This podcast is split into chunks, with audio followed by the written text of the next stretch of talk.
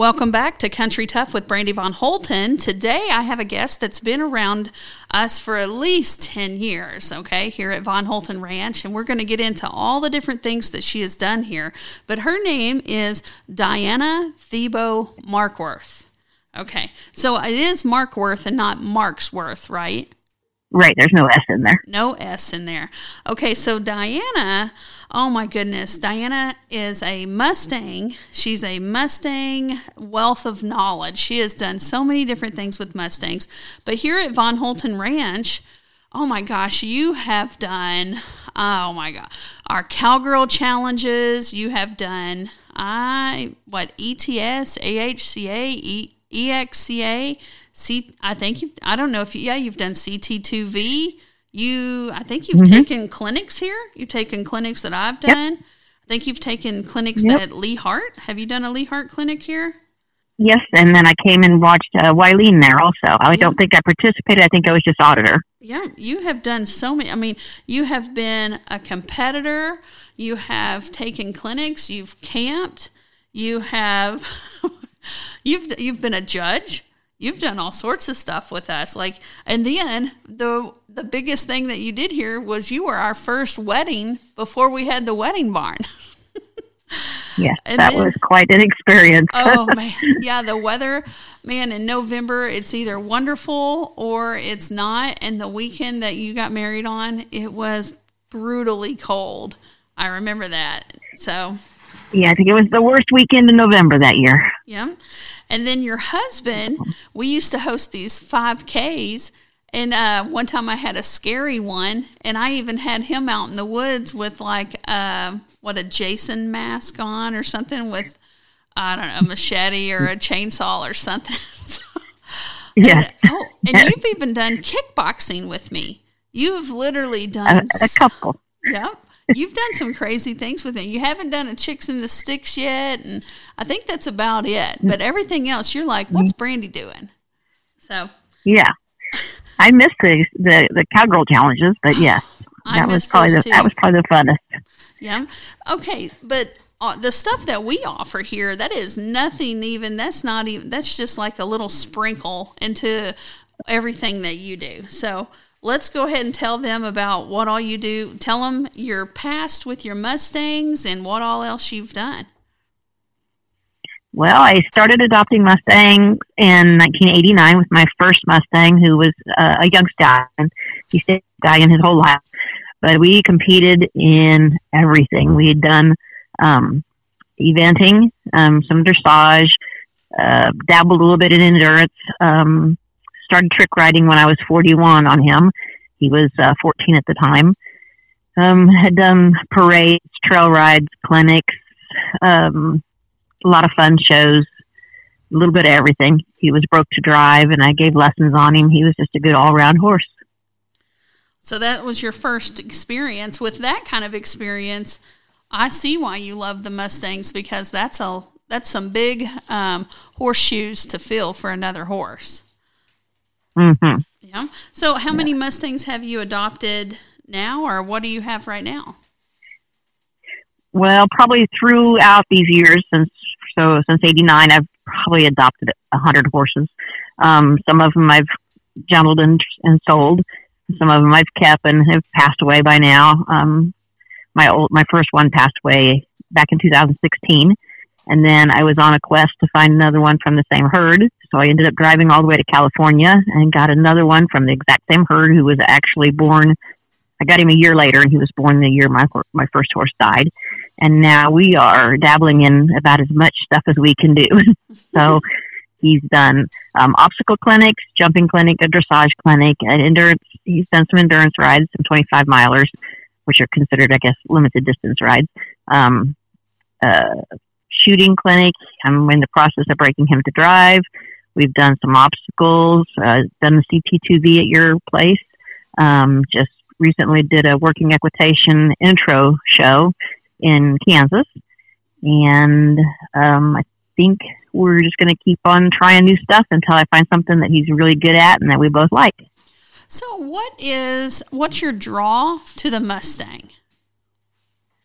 Mm, they're hardy they're very smart. Um, uh, through the years, I've had as many as 70 horses at a time here at my place. Um, I've got close to 100 acres access to, and uh, very rarely did I ever have injury with the Mustangs. Most all of them have always been Mustangs that have been here, and most injuries were were not Mustangs. they just um, they're smart, they're self preservation, so it makes them economical to have. They're easy keepers. They got extremely hard feet. You don't have a lot of the um, inherited um, um, genetic things that come up with a lot of breeds. Just um, once you get them gentled and you're bonded with them, they will do anything for you. So, have you ever had one that was a hard nut to crack that you were oh. that exceeded exceeded what you were able to do? Oh yeah, I have, and I've offered them to other people. Um, David Alexander got a horse from me. Um, he's a local trainer. Um, he had asked for a was looking for a Mustang that he could start to show people his training methods and stuff. And I told him I have one that I I haven't been able to crack, and if you're interested in him, you can have him. Yeah. And he eventually got him broke to ride. So uh, if I if they're out of my ability, I'm not afraid to pass them on to somebody else if they if if um, if I can find them a good home. And if not, they'll they've I've had several older ones that have died here, yep. still un, untrained. So well, you know, I my first mule, Jojo, he made me have a lot of confidence. So then I thought, okay, well, I can train mules. the second mule I got mm-hmm. was Bricklin. It was a mule named Bricklin. And Bricklin, I think I paid like $900 for her. And then I, it took me 28 days to be able to put my hands on her in a round pen, and she even had a halter on.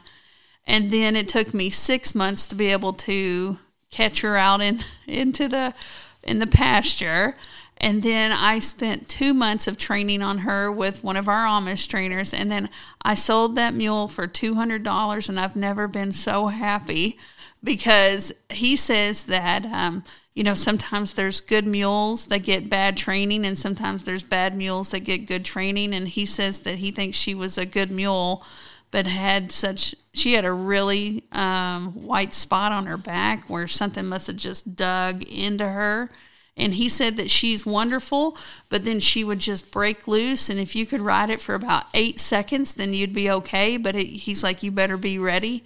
So um, he saw, sold her to so he she needed one rider didn't need a whole bunch of different riders and needed somebody that was mm-hmm. pretty handsy and he thought that it would take probably a year if not more, to get that out of her. And then you would have a good mule. And I'm like, oh, please help me place this thing. you know, and I, I had I had overextended my abilities massively, like to the extreme over, you know, estimated my abilities. So, you know, it's right. a humble sandwich and it's hard. Boy, you don't want to give up and you feel like you just need to go forward more. But boy, I've had some yep. humble sandwiches before, and then it reminds me of how much I need to appreciate the easy ones, for sure. Right. And I've had some very easy Mustangs, and I've had some that are tougher. And generally, uh, you know, the old saying is the harder you they are to start at the beginning, the better horse they're going to be if you follow through with them. Right. And I've had some that were pretty tough, and they turned out to be awesome horses. And it just took a while. So mm-hmm. how does some of them are? They're just like people. They got different personalities. So oh, yeah. yeah. Um, if somebody wanted to get into Mustangs, so you know, I see a lot of uh, very novice people that have never had a horse before, and they're like, "Oh, I want to adopt a Mustang," and I'm just like, "Ooh, I think you need to get one into a tip program, you know, and then maybe take some lessons and go from there."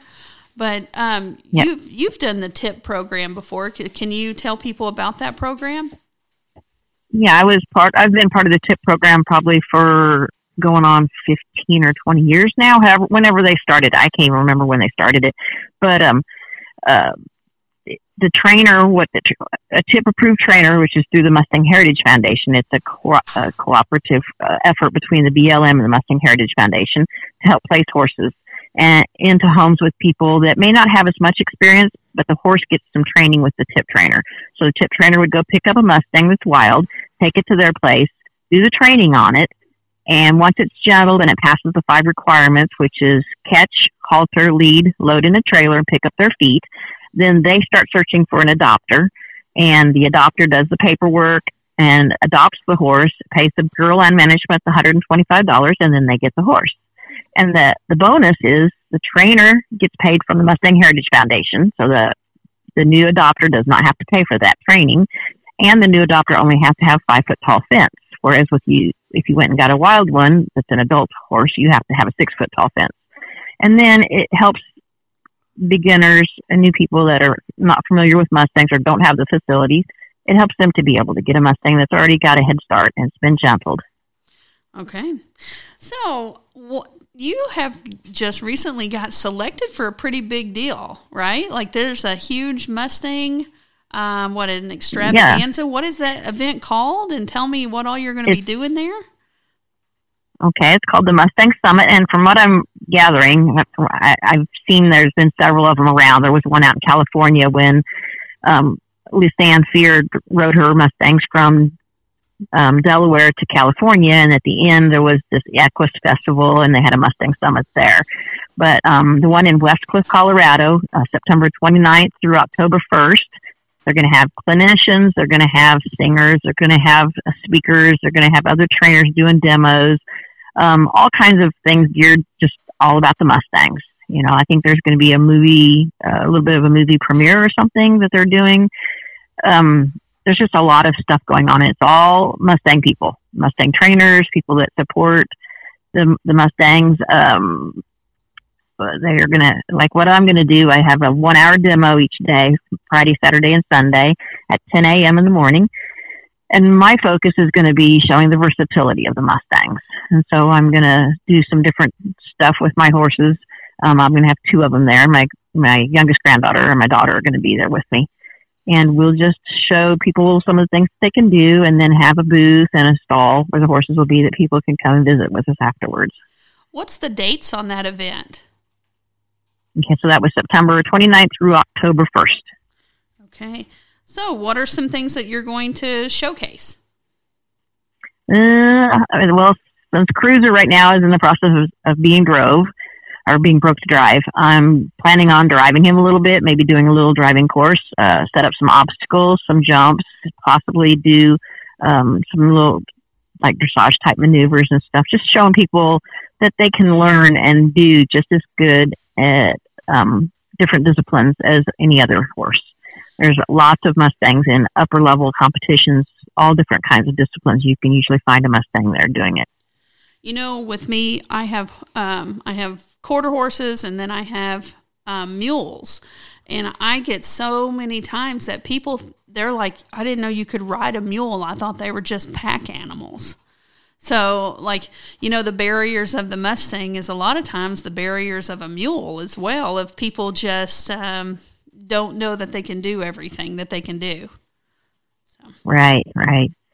Well, I've been showing the Mustang since since um, like '91 when I first started showing Cody, and back then you never saw Mustangs at any kind of events, especially upper level stuff. And now there are Mustangs doing um, upper level dressage, eventing. Um, just recently won won pretty good honors at a, a reining horse competition. Um. Well, and then here, let's talk about something else that you do. Are you still transporting? Um, not so much. I too many miles on my vehicle, and I have a lot of things I want to do on my for myself and my horses. So, especially with this uh, Mustang Summit coming up, I've really cut back on um, how much I was transporting, so I could spend more time driving for myself, going to clinics and competitions and stuff. Okay. Um, if somebody wanted to get in touch with you, then how could they do that? Are you are you training horses? Do you have horses for sale? Like, what all do you have to offer people right now? Um, a couple times a year, I pick up um, tip training horses. I've got one in now that's already spoken for, um, and then uh, occasionally, if I can transport while I'm going to a competition or already on a trip for myself, I can haul horse. Um, I'll usually um, advertise on Facebook that I have, you know, room in the trailer. But um, I, you can always reach me through my Facebook page, which is Diana Thebo Markworth. Okay. All right. Well, hey, thank you very much for joining me on Country Tough with Brandy Von Holten.